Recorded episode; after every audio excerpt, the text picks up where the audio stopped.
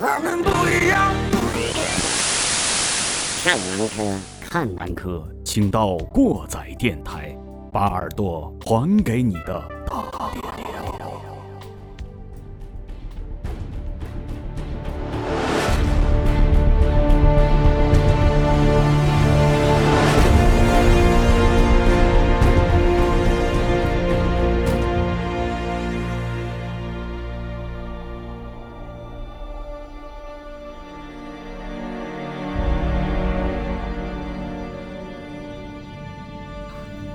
一支舰队在茫茫星海中穿梭，三个男人拿着手机相互对坐，这到底是道德的沦丧，还是人性的扭曲？欢迎收听本期过载电台。 你妈服了！你是没少看，没少看《法制进行时》和《走进科学》。 呃，开始录了是吗？开始录了，开始录哦了。， 观众， 不是前一期不是那个谁进吐槽大会了，操！ 哦啊，对，我想起那个梗儿了，你知道吗？ 嗯、呃，好，观众朋友们，呃呸，听听众朋友们，大家好，呃欢迎大家跑偏，欢迎大家来到新一期的过载电台啊！那那个今天又非常高兴的又又请到又又又请到我们的嘉宾小旭，小旭给大家打招呼吧。大家好，我是小旭。哟啊嗯鸡爷，我是你们的鸡爷，我们那个上周停更了一期啊，因为我们节目现在做的基爷要求我们出质呃不保量，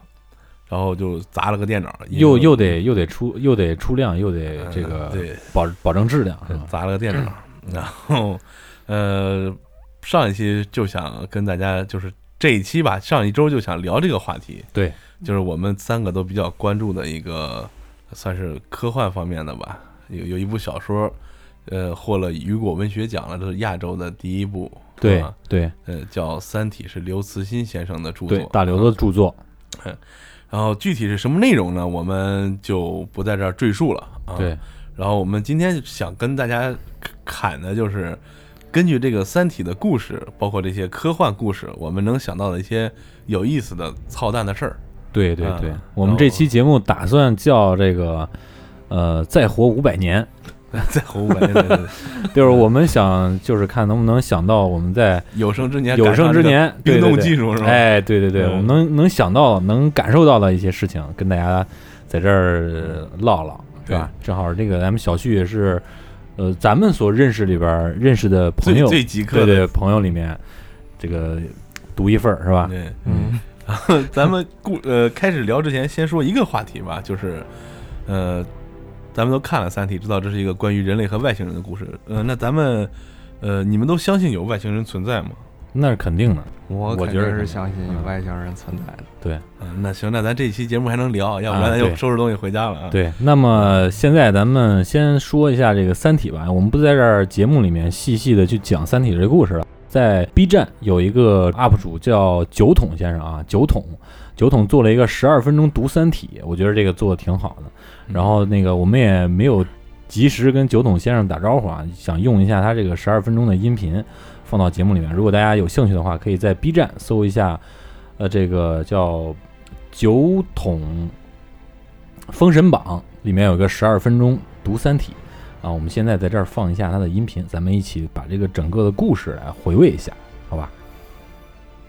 故事要从上世纪六十年代说起，那时美苏争霸，两国在外太空探索上展开了激烈竞争。中国也不甘示弱，搞了个红岸工程。女主角叶文洁作为一名天体物理学家，也加入了该计划。当时基地的科学家们都觉得他们的设备功率太低，即使向宇宙中发射信号，就算有外星人，他们也接收不到。有一天，叶同学突然脑洞大开，想到可以把太阳作为一个扩音器来增加功率，于是他就偷偷用这种方法向宇宙发射了一条信息。没想到八年后，他真的收到了一个名叫“三体星人”的回复，只有一句话：“不要回答，不要回答，不要回答。外星人也知道重要的事情说三遍，但我们叶同学觉得你让我不要回答，我就不回答，那岂不是太没面子了？而且那时中国发生了你懂的事件，叶同学亲眼目睹了自己父亲被殴打致死，然后自己又多次被人陷害，所以对这个世界已经彻底绝望了。于是他就回了条信息，说这个世界的人已经没救了，主啊，你们赶快来拯救我们吧！三体人一看，竟然还有这等好事，刚好我们星球处在水深火热之中，既然你这么诚心诚意的邀请了，那我们就大发慈悲的来侵略你吧。于是开着战舰就来了，但他们到达地球需要四百年时间，为了防止人类在这四百年里技术超过他们，于是就派了一个叫质子的东西先来到地球。质子是什么呢？就是将单个质子从高维展开至二维，并雕刻成智能计算机。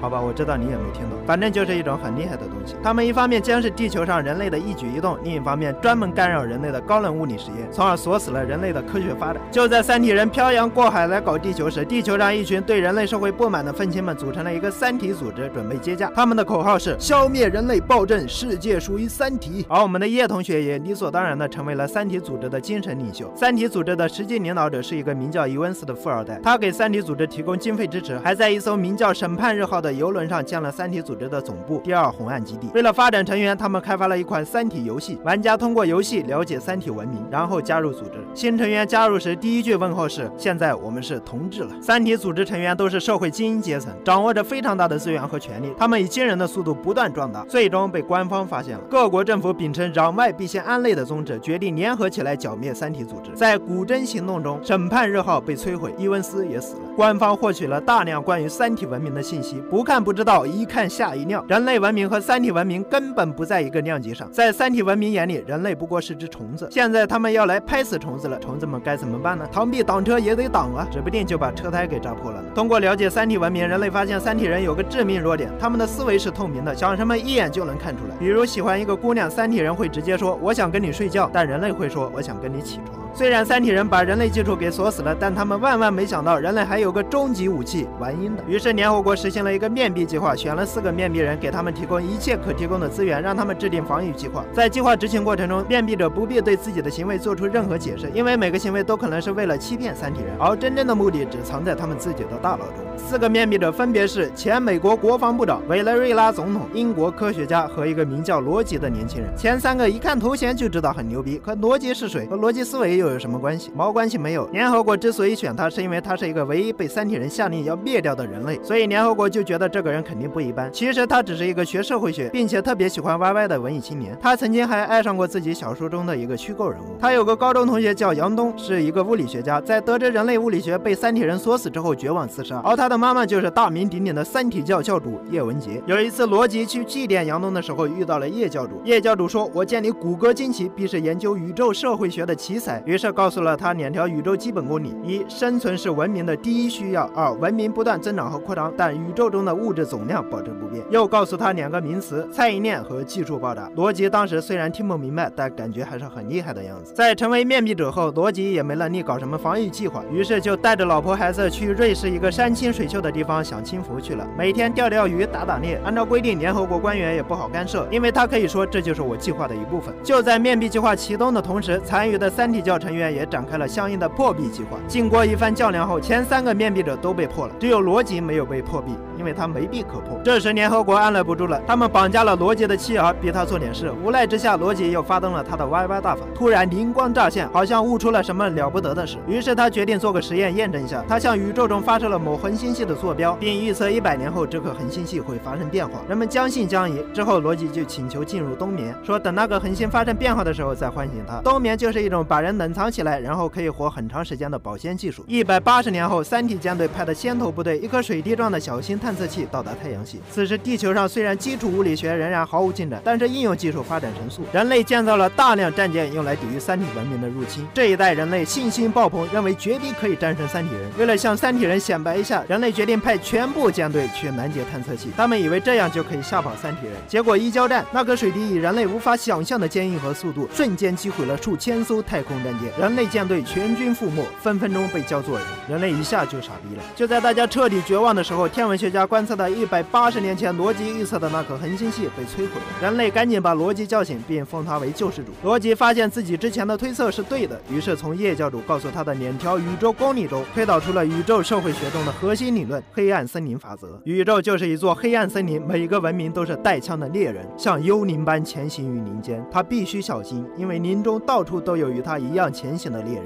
如果他发现了别的生命，因为没法判断他们会不会对自己构成威胁，所以能做的只有一件事：先下手为强，开枪消灭他。所以在这片森林中，任何暴露自己存在的文明都将很快被消灭。罗辑利用这个威胁三体，说如果不停止向地球的进犯，我就引爆人类部署在太阳系中的大量核弹。那时，太阳系和三体星系都将暴露在黑暗森林中，面临被摧毁的命运。三体人没想到人类竟然会玩这出，真是日了整个太阳系，最终妥协。自此，太阳系进入威慑纪元，人类和三体人维持了短暂的和平。期间，联合国行星防御委员会提出要监视三体人的行动。这时，委员会中一个名叫陈星的女人提出了一个阶梯计划，说可以派一个人类打入到三体人内部去，但在执行中，由于发射器载重量有限，只能携带一颗人类大脑。于是，陈星就推荐了自己的同学云天明。那时，云天明得了癌症就要死了，而且陈星也是他暗恋的对象。既然女神要自己脑袋，那就拿去吧。临走前，云天明还买了颗夜空中的星星送给陈星。另一方面，罗辑在解除了地球危机后，掌管着引力波发射器，被称为执剑人。也就是说，地球和三体两个星球的命运都掌握在他一个人手里，这太危险了。万一他哪天心情不好，手一滑怎么办？于是，在人们眼中，他从救世主变成了独裁者。迫于压力，联合国决定更换执剑人。这时，陈星站了出来，说他要用爱来感化两个文明。自带圣母光环的他，最终被选为新的执剑人。就在陈圣母接过发射器后，三体水滴立马展开了对人类的攻击。陈圣母慌了，要不要启动开关毁灭两个世界呢？头顶的圣母光环在闪闪发着光，他无法按下那个按钮。最后关头，他把那个开关扔了出去，像望着魔鬼一样望着他。就在这时，水滴摧毁了发射器，人类对三体的威慑彻底消失。三体舰队又回来了，为了清扫降临地球的障碍，他们通过机器人质子把全体人类赶到了澳大利亚。人类流离失所，眼看马上就要被三体人奴役了。这个时候，在距离太阳系一光年外，还藏有一艘人类飞船，叫万有引力号。这艘飞船上装有引力波发射器，他们摆脱了三体的监控，一直在外太空游荡。万有引力号为了报复三体对人类的所作所为，按下开关，向宇宙暴露了三体星系的坐标。不久后，人类观察到三体文明被更高级的文明给摧毁了，像捏死一只虫子一样。只有少数战舰逃了出去，因为地球和三体星系交流过，所以坐标也暴露了。接下来毁灭的就是人类。就在这时，三体机器人质子告诉陈圣母，云天明没有死，想见他。原来云天明早已被三体舰队截获，并成功打入敌人内部。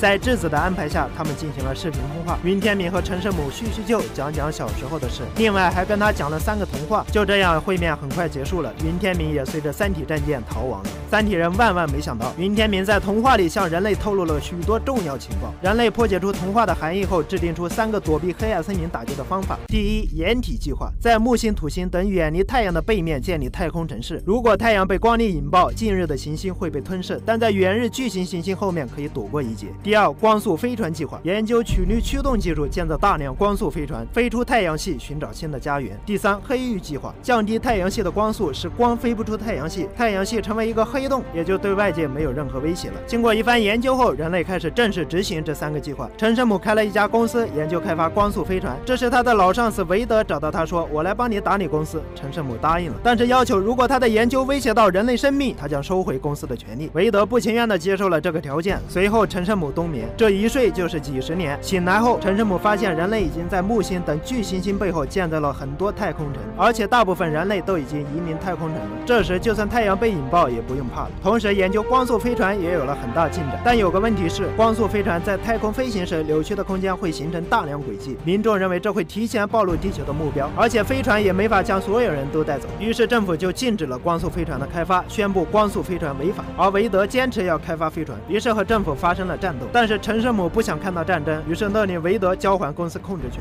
最终，韦德还是履行了之前的承诺，并告诉陈圣母一句话：失去人性，失去很多，失去兽性，失去一切。韦德交出权力后，立马被捕，然后被处死了。很快，末日打击来临了，但这次并不是炸炸太阳那么简单了。宇宙神级文明之一的歌者文明，在经过太阳系时，发现暴露的人类文明，于是准备用二向箔清理下。二向箔可以使太阳系从三维瞬间降为二维，也就是所谓的降维打击。具体是什么效果呢？一个苍蝇趴在窗户上，你一巴掌拍过去，啪叽，苍蝇被拍扁了。就是这样，毁灭你。与你何干？歌者文明随手向太阳系扔了一张奥象箔，然后太阳系里所有星球都瞬间被拍扁了，包括地球。在拍扁前，陈圣母被送上一艘飞船，并被告知这是一艘光速飞船，只有这个才能逃离太阳系，逃离被奥维化的秘密。这是维德的公司秘密研发出来的，但因为你们禁止了研究，所以只造出一艘来。第一次，陈圣母用爱毁灭了地球，这一次陈圣母再次改变世界，用爱把整个太阳系变成了二次元。和陈圣母一起逃出来的还有她的男朋友关一凡。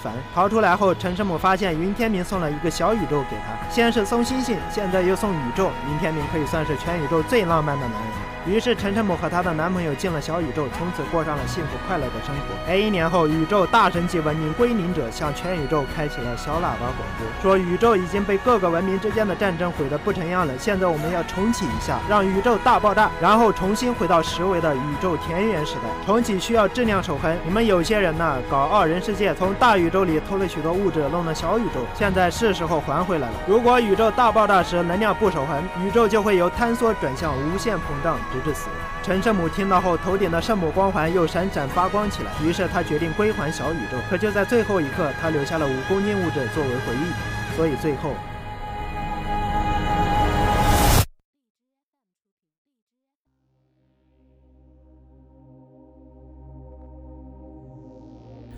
嗯，听完这个，基本上就一本书的主要线路都带过了，算是对吧？。对对，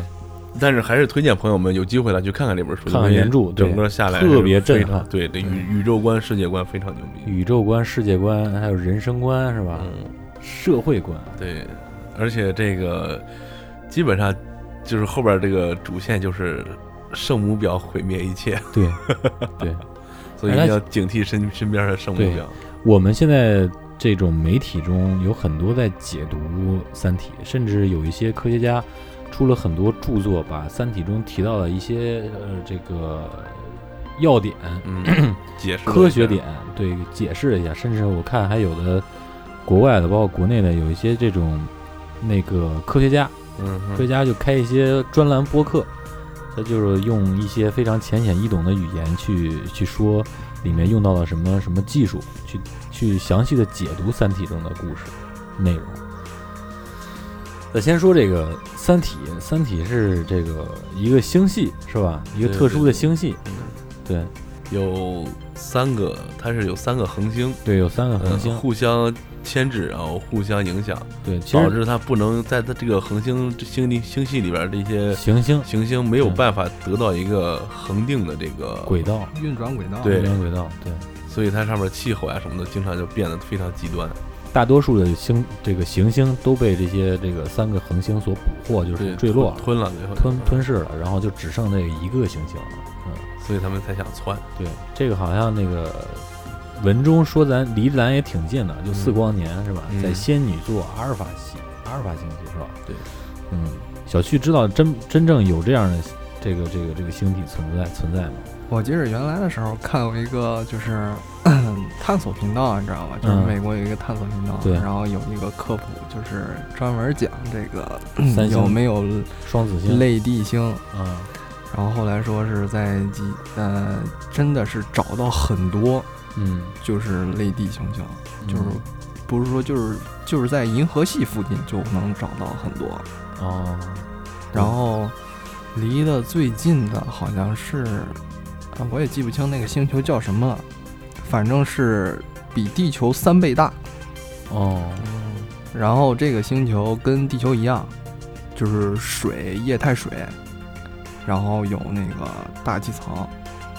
然后环境与地球相仿，就是但是人还没去过，就是在对观测上面，因为观测到到不了嘛。然后嗯，呃，现在最猛的一个那个美国在几几年的时候发射，那叫几几年？那个呃，那个天文望远镜名我还真忘了。哈勃，对，好像是。嗯然后就不是是在二战的时候它发射的，好像是。嗯挺早的。然后特别早，现在运行的就是还在运行。嗯，可能也快该淘汰了，新的望远镜马上要上去了。然后，然后就是它不是一直在宇宙中间运行吗？嗯，它是直接打入宇宙深处了，就是让它回不来了。哦，然后他在那个附近，呃，就是那嗯现就在，不是哈勃望远镜，应该是另外一个望远镜。然后他现探在测器，他现在还联络，哦然还后还在传发过来信息的是吧这个信息，对，啊，然后有一些就是呃观测到了一些很多类地性，对，其实美国在这个探索宇宙这方面做了特别多、特别多的尝试。你看，它有很多计划，发上百颗这个这是几十颗吧，不能说上百颗，几十颗这种探测器是吧？嗯，对，咱们之前去年还是前年还说这个有一个有一个那个探测好器奇号，呃，好奇号新新视野号到了那个冥王星，啊看那冥王星那个有个新嘛，不 是？嗯，还有 那印象吧？还有好多什么阿波罗光阿波罗计划，什么先驱者，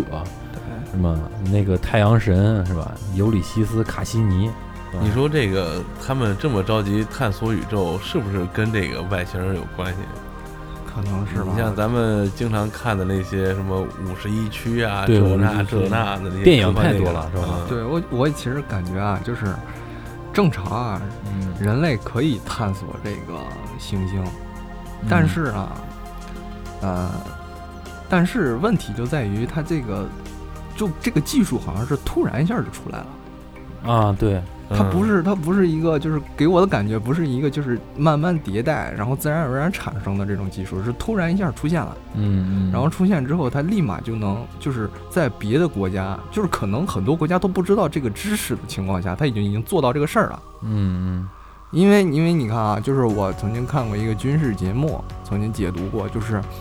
呃，就是以前很久以前的一个概念了，就是一直说这个中国和美国的差距，就是嗯科技差距是如何计算的，就是说美国领先中国，比如说三十到五十年，嗯嗯这个科技差距、武器先进程度，它是怎么计算？它就是通过这个，呃，每个国家这个登月，就是就是发射火箭，就是你有航天技术，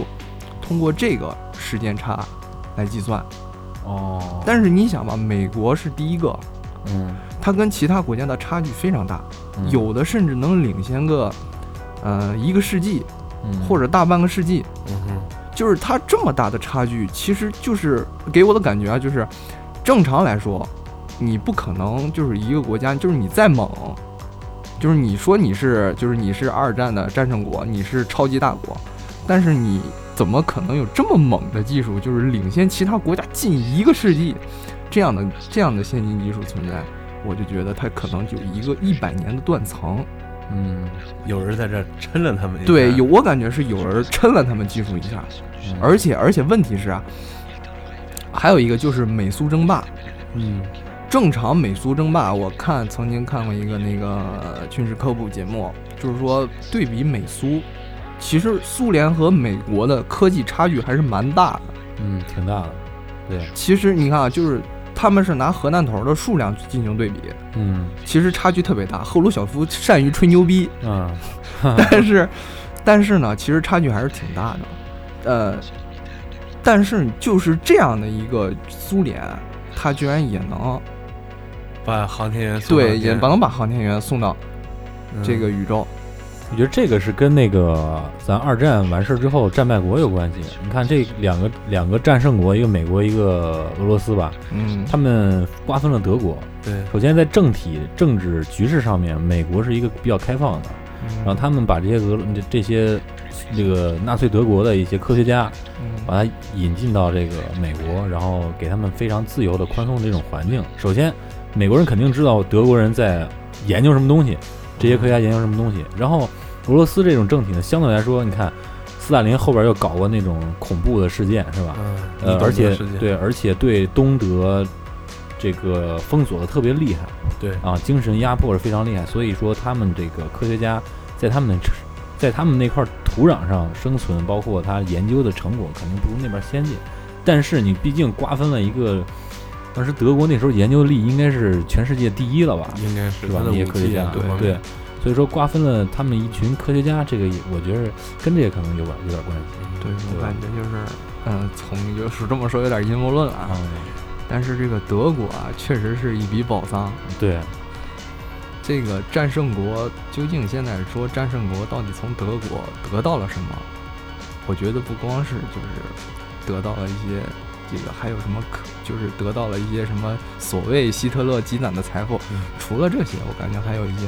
特别重要的科技，嗯，就是顶算是把德国在这些年研究的所有科技他们都管回来了。对，但是这这堆里面，你想吧，嗯、你想吧，我其实我觉得这个德国啊，你看两次世界大战都是他挑起的啊。嗯，这个德国其实就是默默无闻的一个国家，其实它在欧洲并不特殊，对，但是它确实能聊起两次世界大战，而且它影就是第二次吧，咱别说第一次了，第二次影响规模之大，就是事实上小日本鬼子打中国，嗯，它是预防苏联，啊，对，呃，然后然后嘞，这个是呃意大利呢，就是个划水 的。你想吧，英国、美国、呃苏联，包括一些其他的周边的法国，法国那时候法沦国陷就沦了，陷了，还有英也，国是划水的，哎，嗯英国嗯，其实法国不算划水，划水，他法国那直个接直接败了，他那个防线其实很强，嗯有一个永不间毕的防 线，马其顿防线，对马其顿的防线，它其实这个防线已经很强，嗯但是仍然被德国攻破了。嗯，其实我觉得德国确实是一个很牛逼的国家，但是它为什么这么牛逼？其实我觉得特别有研究的那个什么价值。而且而且咱们都说了啊，这个德国，呃，是一个非常理性的民族，为什么突然变得那么失去理智？我觉得也也应该是会受到一些影响。哦，这里边有事儿是吧？就你看你们，你不可能说，其实你觉得啊，其实嗯有人有些国有些人就一直说这个，呃，希特勒是一个特别有感染力的人。你觉得再有感染力的人，他能够让一个民族陷入疯狂，这个历史上好像说出来就只有希特勒一个人，嗯他做到了。嗯，还有你还懂还有的几，个，还有你懂的不能说的， 你看啊，呃至他少还有两个，对对，至少还有两个，其实我觉得啊这个这个希特勒啊，他可能就是德国受到了一些，我觉得可能是受到了一些外星生命的影响。嗯然后后来这个苏联和美国，当然我这么说太阴谋论了，可能在战胜的时候获取了这方面的情报，得到了帮助，哦，有道 理，然后瞬间就能做一些可能超越其他国家的事情了嗯。但是我对当然我这么说啊，可能很多人都觉得，哎，你说这样说太好像貌似很有逻辑，其实根本没有什么立足点，你能证明吗？我证明不了，嗯对。我只是臆想。你们说到这个苏联啊、德国这个，我记着，呃，小时候在看一些科幻的东西嘛，还有什么《世界未解之谜》，就讲了一个事儿啊，离话筒近点就讲了一个事儿，叫通古斯大爆炸，不知道你们听说过啊，？对，这是远东，就跟中国交界那块儿，这就就是以前俄罗女斯真边边女真角角那一块儿，对，以前女真人和契丹人的老家，嗯，说这个地方有一天发生了一个大爆炸，嗯先是这个光跟白天一样，然后就是振聋发聩的声响，然后就是冲击波冲过来。嗯但是为什么会有这个爆炸？这是就是当地这个记载有这个爆炸，但是没有任何什么陨石撞击啊、嗯这那的残留的一些东对对西，对也没有核爆的残留物，所以说这是比较有意思。对，这个是人类有记载以来，就是有历史记载以来最大的一次爆炸。通古斯地区特别大，因为有很多民族，嗯包括现在都有通古斯族系啊，嗯有通古斯语，包括北方少数民族他们通用那些语言，像女像满族、满话、满族的这个语言，就属于通古斯语。嗯，哎不行，这也是一个比较有意思的点，啊这个语言这一块儿哈，嗯，呃，就是说这个巴别塔是吧？嗯，说原来全世界都说一种语言啊，大家说咱干点啥？都说天头顶上有个神仙，咱去看看来吧。一伙人就开始造塔了。嗯，造完以后，头顶上神仙一想，哎，我跟这货想干啥来？这不行啊！立马一波一波人不让说一样语言了，就开始干架了，谁也不造塔了。 啊、对，这个就包括现在这些宗教的这些乱七八糟的，都有一个神明存在的一些东西，都会被一些现在的科学家解释，可能会有跟这个外星生命、高等生命有关系。对，嗯，就是你想中国古代《山海经》记录哦那些对什么对对远古的那些生命是奇形怪状的，其实可能呃，可能真的是呃一种比较像咱们就是人类当时比较愚昧嘛，可能是嗯按照自己的这个意向写的，对对，然后他们掌握了强大的科技，但是在我们看来，可能就是一些强大的神明。什么北冥有 鲲，这那这那的，对对对，啊可以也名有鱼，其名为鲲。嗯，对，可以在水里游，也可以飞起来，对，这很可能就是一个潜航器，嗯，对吧？ 说我不准， 说不准。对呀、它还可以变形呢，它不对是呀变成鹏了吗？它在水里的时候，嗯好可能是一个呃流线体，对，呃，起来以后就可能有机翼之类的，就是一个飞行器。嗯，这也可能是未来人类回到古代去观察古生命的时候留下的痕迹。 也可能是吧，嗯，然后就说这个外星人，嗯、最开始的时候我们一直就说呃要有生命存在，是否有生命存在的基础是吧？有水、大气这那这那的。对，但是我很早就有一个疑问啊，就这个这个外星人，他他妈不一定就是喝水长大的。对，我也觉得啊，对吧你看这个生命体啊，它不一定非得是有机生命体。你看，咱们地球上都属于碳基生命，对，对吧？也可能在别的有什么硅基生命、这那基生命，对吧？那可能就是在不同，不就是不在咱们现在所能理解的这种生命体。对啊呀、人家可能各种生命，也许就在咱们身边，现在就有另外一个生命，他看不见咱们，咱们看不见他，对对吧？嗯，这都有可能。所以说，我觉得这个关于外星人这一块，它不一定是一个生命形态。对，你这这嗯有个对有有人这么说的，就是外星人应该不会以我们能想到、想象到的任何形式存在，就嗯咱们能想到的任何形式，可能它都不是这样一个存在。包括你像咱们，就是光说通讯这块儿吧，包括就是跟通讯其实跟咱声音是一样的，嗯，咱们声音是这个辨识的是二十赫兹，好像到三三千多赫兹，两万吧，二十万吧，没有没有没有啊没有二十万，没有没有那么高。然后那个高频呢是作为通讯，高频咱们人听不到，就是万一人外星人就这个比咱们能触及到、探测到的频率更高或者更低，是吧？咱们某些单位也是以一个单位某一个定义去定义的，嗯对吧？对他，们甚至可能就是靠什么脑电波、意念啊什么的这些在交流干嘛的，是吧？对，我觉得这个他说的，我看有人这么说，我觉得这个也挺在理的。而且这个如果说人类发现了跟人类形态相近的外星人，这就有意思了，对对吧？这可能这可能就是跟地球生活的环境可能就特别像了。嗯对，而而且很有可能就是按照自己的样子造了一个，对，其对实是吧其实哎感觉你们有没有听？就是咱们上小学的时候吧，啊，还是上初中的时候啊，看过一个俄罗斯的纪录片儿，在在好像在那时候电视里边都播过，就是有一个飞船降到俄罗斯了，然后俄罗斯把它给抓走了，然后里面有两个飞行员，外星人，一外星人死了，一外星人活着。你然后说的就是那个五十一区的事儿，我记得是。那个好像是在俄罗斯发生的，然后俄罗斯就把它养起来了，然后等了几天它就死了。然后就还那纪录片儿里边，就是就是像咱们那个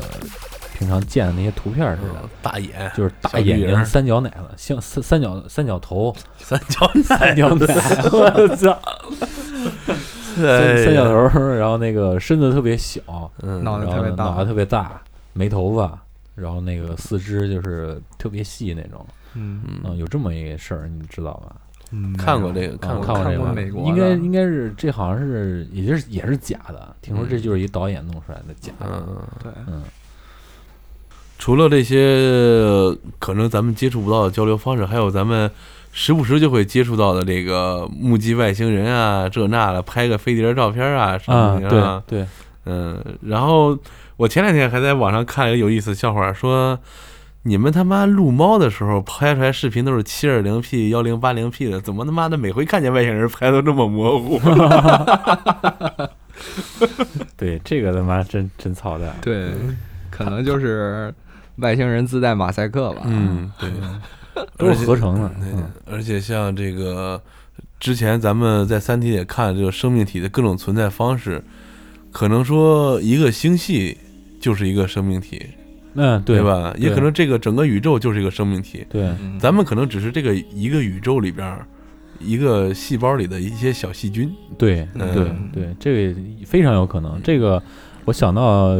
有个《银河系漫游指南啊，嗯》，，对吧？对对，二零零一那个，嗯对对，呃，这个是个系列啊，特别经典的一部这个科幻小说。这里边说的其实就是这个，嗯，然后这个整个的宇宙是被两个老鼠控制的，对，特别好玩儿。嗯，然后这个里边又讲到了一个比较有意思的一个东西，叫方杯。嗯，嗯，嗯这就跟那个《三体》里边的水滴差不多了。对，嗯嗯，小旭知道这个方杯吧？嗯，你跟水滴差不多，就是一个运动极快、质量极高的这么一个物体嘛。不是，它是什么个意思？就是说，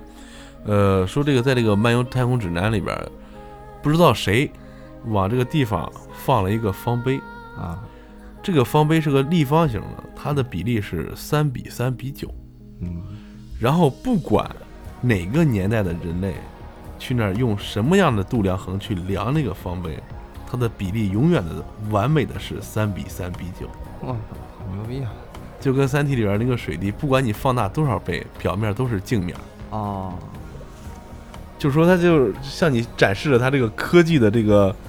牛逼程度，让你是永远无法企及的。嗯，我突然想到一个，原来看就是我在学数学的时候理解的这么一个概念。我有一个数学老师跟我们说，这个宇宙最完美的数字是什么？是 e。我不知道你们学数学的时候有个 e，就是 E ex 幂，知道吧？哦那个 e、哦约等于二点七三，嗯然后后 边无限操他妈忘无了，限的三，无限不循环，无限嗯没有循环，呃，无限不循环，无限不循环。嗯，然后这个数字儿为什么被称为最宇宙中最完美的数字呢？嗯就是，就是我的数学老师说啊，就是不管有没有外星生命，嗯就是不管他们的度量单位是什么样的，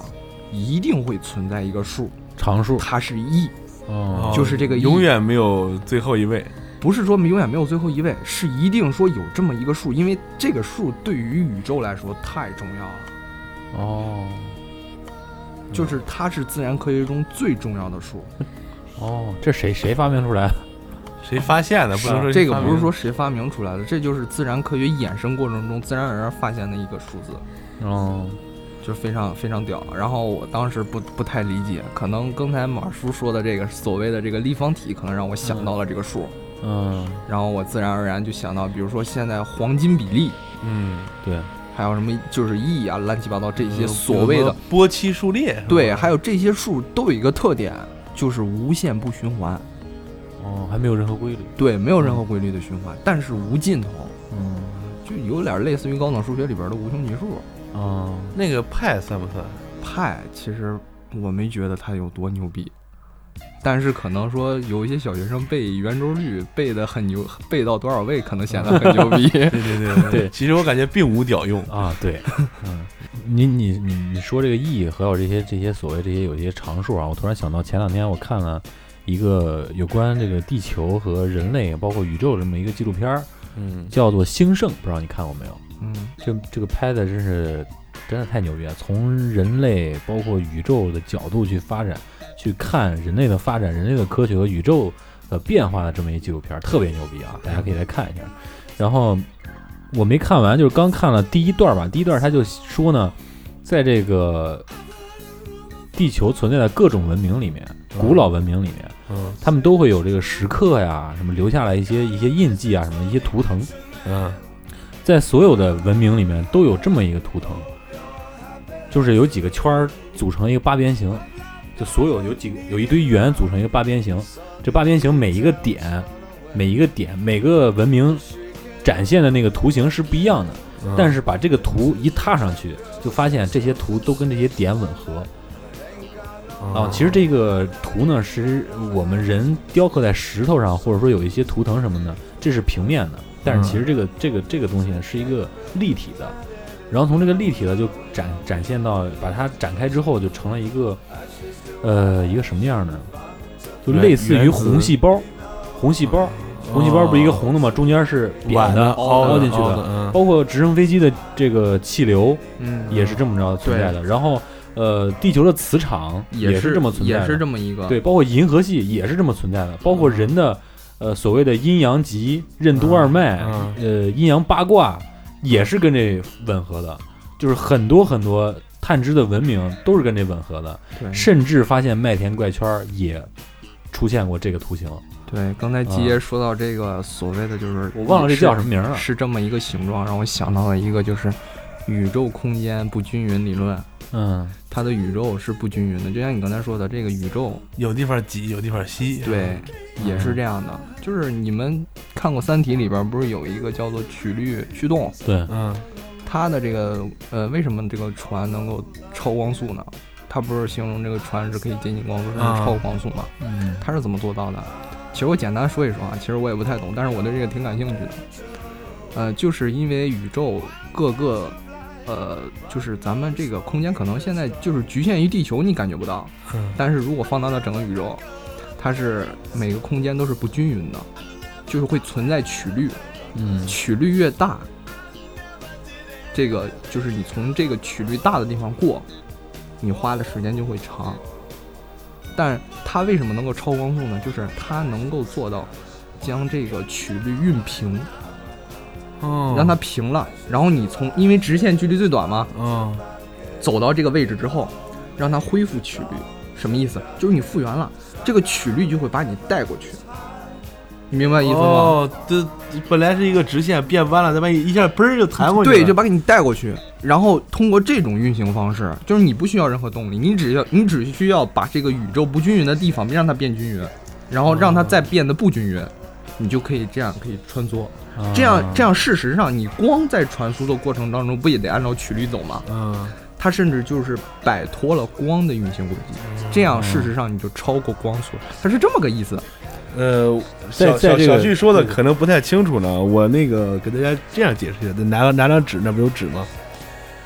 呃，听声音也能听差不多啊。这是一张纸，咱们想从纸的左边到纸的右边，是吧？嗯如果说从纸面上走，需要很长时间，但是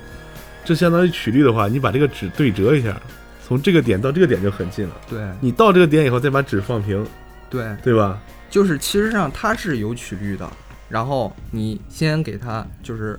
你想到某个点，然后你再放开，然后事实上它你就可以直接通过空间的不均匀把你给带过去。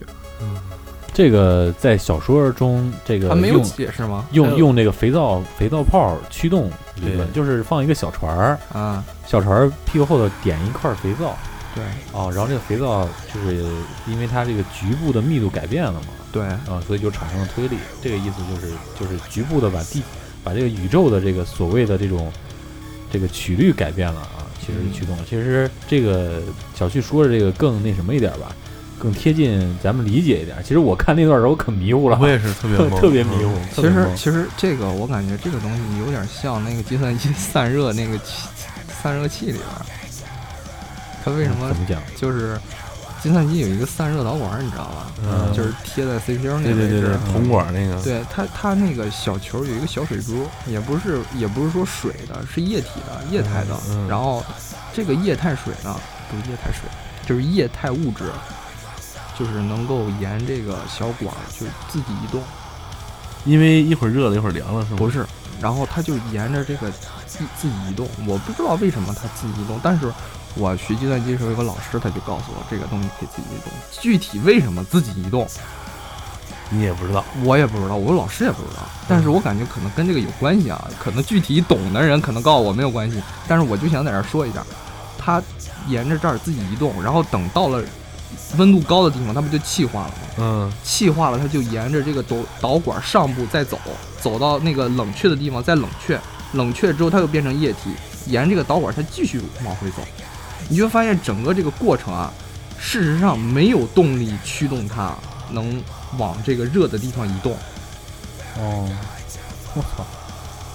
就是嗯呃就它是不是它不是靠重力吗？它不是，啊因为你电脑是平放的，你难道你是斜着用吗？哦不是斜着用的，它是它就能让你这个液体往沿着这个东西往这，这叫什么毛？我还真想不起来叫什么，因为可能当时我上课的时候没注意 听。有点意思啊，那个有意思，关于关于这方面有意思的事儿还真还挺多的，包括嗯就是咱们能看到的一些电影啊，这个这个脑洞开的都特别大。是吧对对，咱我跟小马儿都是跟马叔比较喜欢看的，像这个这个这个呃《星际迷航》。对，星际迷对吧航，我觉得星际迷航比这个星球大战有意思一对点。对，我也觉得是。嗯我最新这一这一版，我觉得拍的挺一般的。我都没看。嗯，然后这类电影其实特别多，对对基本上有那个科幻小说能能表达的都都放在里面了。对，你像那个，我我不我我记不清是《三体》先出来的还是《星际穿越》先出来的，他那个就是弄了一个人移居的那个桶状的一个一个地方，嗯，是对吧？对对，说到那就跟那个个桶状的东西，我就又有这个想说的了。嗯，那个是人工重力，对吧？对对嗯人它工重力有自己的自转，然后甚至有自己的微气候，因为它太大了嘛，嗯它就就把那个空气就在里边就就弄住了，就就不走了，有自己的 磁场弄住 了。跟那个重力的那个。对对，它是就是人工产生的一些磁场和一些这个气候效应，是吧嗯？，挺牛逼的。然后咱们看过关于外星人的一些电影，E.T. 最早你看对过吗对，看过。 是吧？E.T. 中间有一个就是说那个，我觉得有个有个桥段我特别就是记忆犹深吧。嗯他就说那个，呃，让他把飞船还是让他把什么东西，让小孩把什么东西给弄过来，嗯，弄过来，但是离他挺远的。那 E.T. 就说那个，呃，你弄不弄我弄吧，然后一闭眼，那东西就过来了。嗯，然后他是用那个脑电波驱动的，就他们的脑的能量是非常大的。还记有这段桥段，我记不太清了啊，我我印象挺深，有就这个地方。是你说这还他在有山洞里面好像是，哦，但是还有就是最后那个小孩骑自行车，嗯一堆警车拦他们嘛，还哎飞起来 E 了， T 没有啊自行车飞起来啊，对对，其实这个有一个有有科学家在做这种实验啊，人人脑的脑电波如果说同步的话，就是放大，就是成几倍几何倍数放大的嗯话，几个啊几个人脑电波同步的话，确实能移动东西、隔空取物这种，确实存在啊。这个我其实嗯想到一个，就是前苏联嘛，对然后对对有一个这个叫做特异功能研究室，对对哦对对对对，然后他妈研究这种乱七八糟的挺有意思的事儿。就是后来，当然了，现在也没有解密具体是怎么回事儿，反正就是各各种科学家研究。后来就是有新闻报道是怎么样的，就是可能因为是前苏联研究的嘛，嗯，我就记住前苏联有一个他妈世界上鸡巴最大的那人了，没法聊了。这你这你妈也是一种超能力是吧？ 不是，人家人家人家这个呃，苏联要对付的国家不是美国吗？嗯，就是当时美国总统有什么异常的行为，美国就怀疑可能是你妈苏联这帮所谓的超能力者进行的干扰，脑电波干扰，就是特别有意思，就是说这个事儿。可能当然，可能说你感觉现在可能感觉所谓的超能力让我们不能理解，有点像玄学啊。嗯对对，然后，但是吧，其实可能也是科学，我感觉，呃因对为对因为因为咋儿啊？嗯、为什么？就是大家可能不对这个科学的定义啊，我感觉就是大家都说科学科学，但是啥叫科学？嗯就是后来我也是自己在看一些这方面的书，我就看到一个提到了一个事儿，就是我在看，比如说中医到底是玄学还是科学，就看到一个这个书，上面就讲解了到底什么是科学。后来说科学呢，其实就是遇到问题解决问题的一种方法，嗯认识自然的一种途径。从这个角度归类，其实中医算是科学。嗯但是呢，你看啊，他们所研究的这些个所谓的很玄幻的方向，你仔细一想，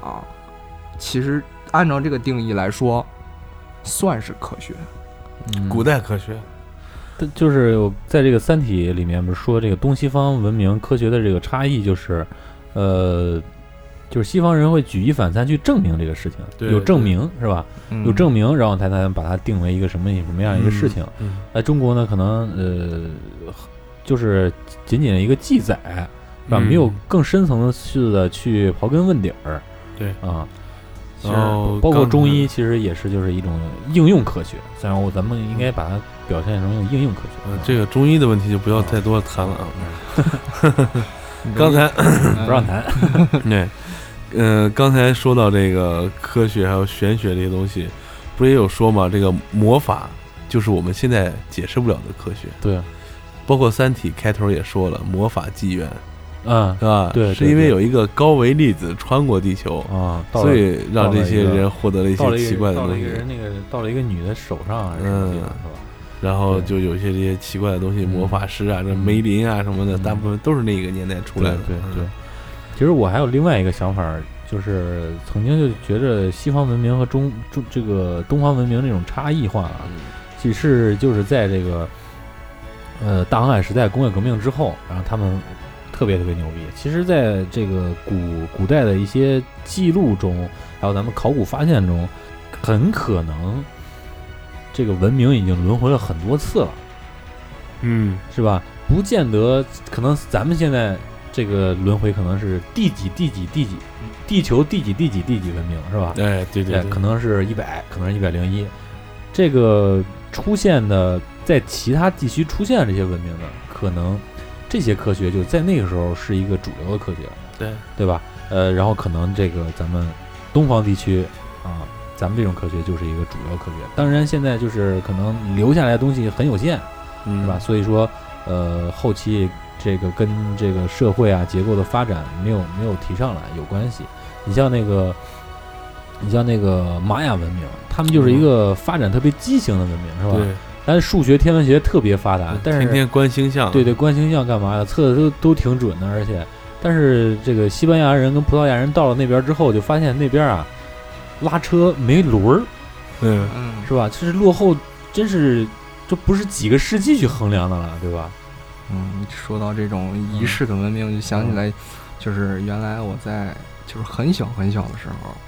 有一部动画片儿是我的这个科技的启蒙动画片儿，它嗯讲过一个事儿，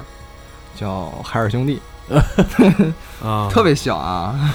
是我还是拿光盘看的呢。我天，然后，然后这个里头讲了一个我事们那儿，时候录像带，然后有一 个暴叫露年龄了 我靠，有一个沉默的文明，嗯亚特兰蒂斯，对亚特兰蒂斯大西洲的亚特兰蒂斯，嗯，然后里头说非常就是因为当时嘛，就是梦回亚特兰蒂斯，我记得清清楚楚，那那一集就叫梦回亚特兰蒂斯，是海尔兄弟，就是那个黑皮肤的那个海尔，嗯，就是梦回了一下，做了个梦，然然后回到了亚特兰蒂斯，就说这个这个文明高度先进，高度牛逼，然后是人类就是在人类之前存在的这么一个文明，但是后来因为物质的局限，影响了它科技发展，然后整个大西洲就做成了一个宇宙飞船，嗯就是把这块大陆崩到天上去了。结果没崩成沉海里了，没有没有沉海里头，就说他离开，就是说他离开了地球，哦放弃了这片土地。哦，然后，但是呃为什么说他离离开了这个，就是说离开了这个地球？因为是怎么着啊？就是说后来我发现，就是怎么着啊，就是说怕这个大西洲的人啊，怕怎么着啊？怕以后这个地球再产生生命，或者说或者有外来生命来到这个地球，发现了这个文明，可能说这个大陆壳怎么缺一块儿，啊，嗯，然后就是遗留下来一些所谓的城市沉在海底。哦，哦，然后保那是保留它的神秘，然后他们离开地球，具体去哪儿了不知道，但是我一定要欺骗你们，让你们不知道我去哪儿了。我操，这个月球背面，这可能，我操！你要一说月球背面，我就想起咋儿啊？就是前一段时间好像看一个段子，说科学家在那个呃火星背面发现了一个房子，嗯，房子上面有块匾，写着“大雷音寺”， 然后就证明啥呀？证明你妈释迦摩尼是火星人。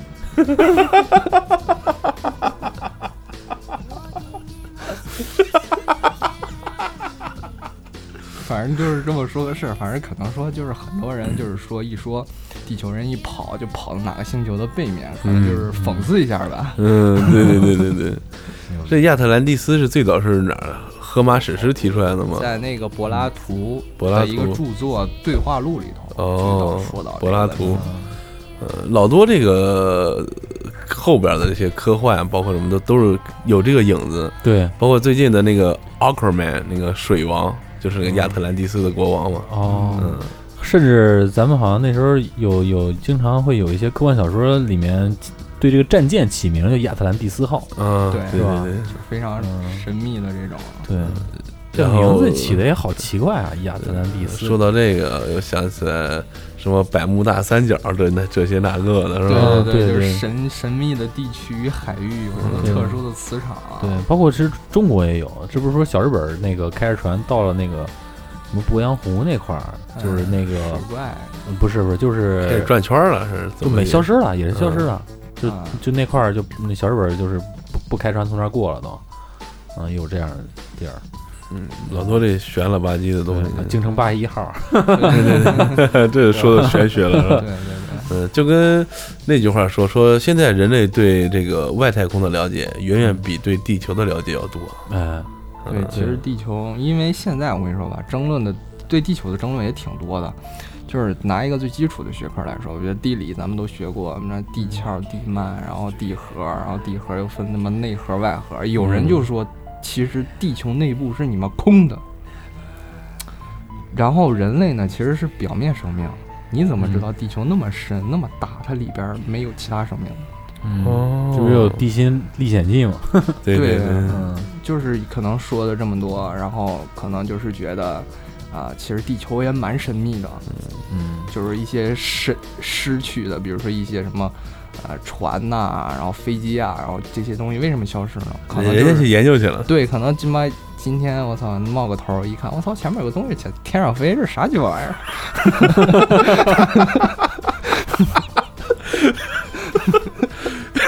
不嗯不不无道理。对，嗯，刚才金爷说到那个《地心历险记》，那就想起来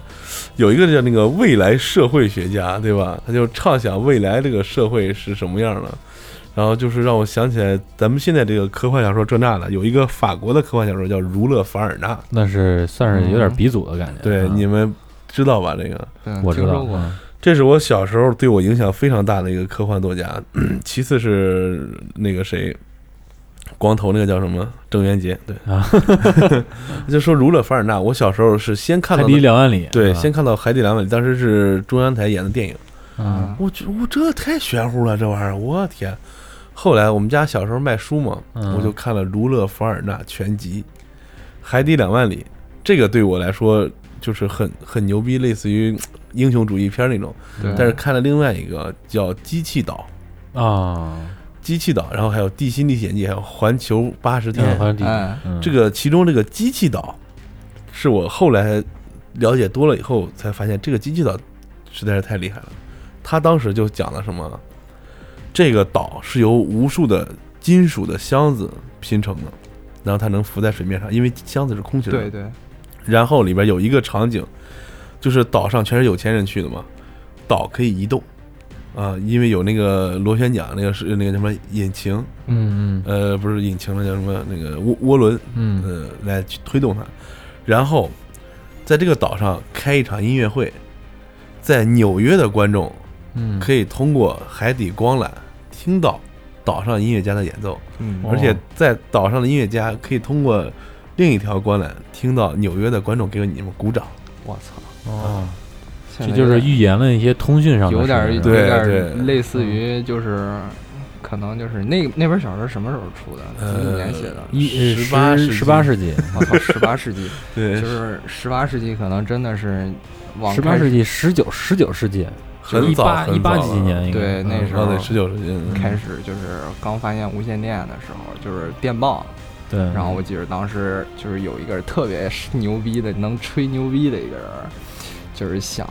连接一个通讯系统，就是咋儿啊？我要拉一根电报线，嗯，从你们美国横跨整个太平洋拉到亚洲。哦，我操，这小子真能融资呢！融资了，当时我操，那时候几百万美元也是钱了。对嗯对，他一次就能融资近几百万美元，然后还而且忽悠了很多次，最后还真成功了。但是这个事儿可行，最后证明是可行的嘛？因为因为那时候我感觉啊，正常有逻辑的人啊，就是你拉一根线，就是你别说别说这根线会不会说嗯能不能拉成功，有没有那么长，就是但凡有个鱼撞一下，估计就断了。就是这个事儿最后还真做成成功了，我就感觉我操，这个人类啊，他这个幻想的能力啊，真他妈牛逼。就是你说的这个所谓的这些科幻小说家，而且老多科幻小说幻想的东西现在都已经实现了，对这是对，最可怕的一点，我觉得，那人弄这些东西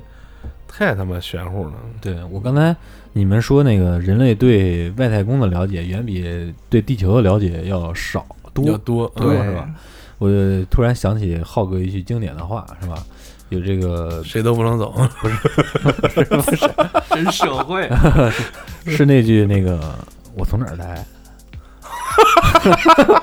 我要到他妈哪儿去？我我是谁？然后我他妈是谁？我操，这这是浩哥喝多以后的，嗯哲学家对对对，哲学。这是很多这个方面九都折跟那九折都都跟这个上面跟跟这个三三句问问题三个问题有关系、嗯是吧？嗯你刚才说到哲学，其实那个这些物理学家呀，嗯，很多他妈都是学神学、学物、学那个学哲学的，你发现吗？他们都是什么对双双学位之类的东因西。为牛顿不是后来就主主业是炼金嘛？我操，嗯这牛顿炼金术， 嗯牛顿非常屌啊！嗯牛顿不是发现万有引力了吗？嗯他觉得万有引力的提供者是你们上 帝。因为因为为什么砸我头的是他妈个苹果，不是菠萝香蕉是吧对，？你要砸下来个榴莲，我操！ 对，就是他，他可能这这些这个当年啊，早期的这些哲学家跟宗教没法分离。嗯，对，对为什么那谁被烧死了是吧？对对，嗯，那谁那叫谁？呃日心说哥白尼那个对对对对地心说那个创始哥人白尼、焦利略。对伽利略他们俩嗯，就是你们异教徒，咱们现在把这个事儿说的差不多，这个外星人这什么玩意儿了？剩下的几个问题，咱们放到下一期，对再跟下一大家期说更精彩嗯 下一期更乐啥呀？呃，就是 不知道为啥。然后那个呃，那咱们今天就这样，感谢大家收听本期的过载电台，我是马叔， 我是小旭，我是你们的基野，咱们下期节目再见。就这吧。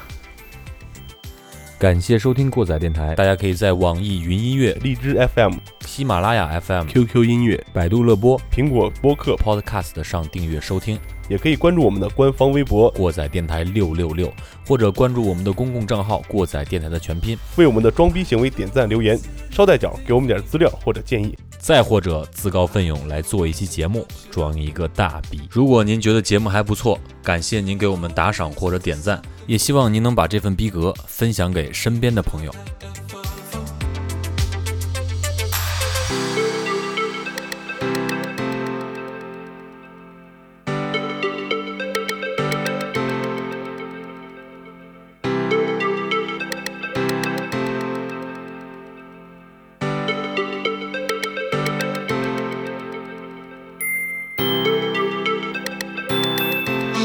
She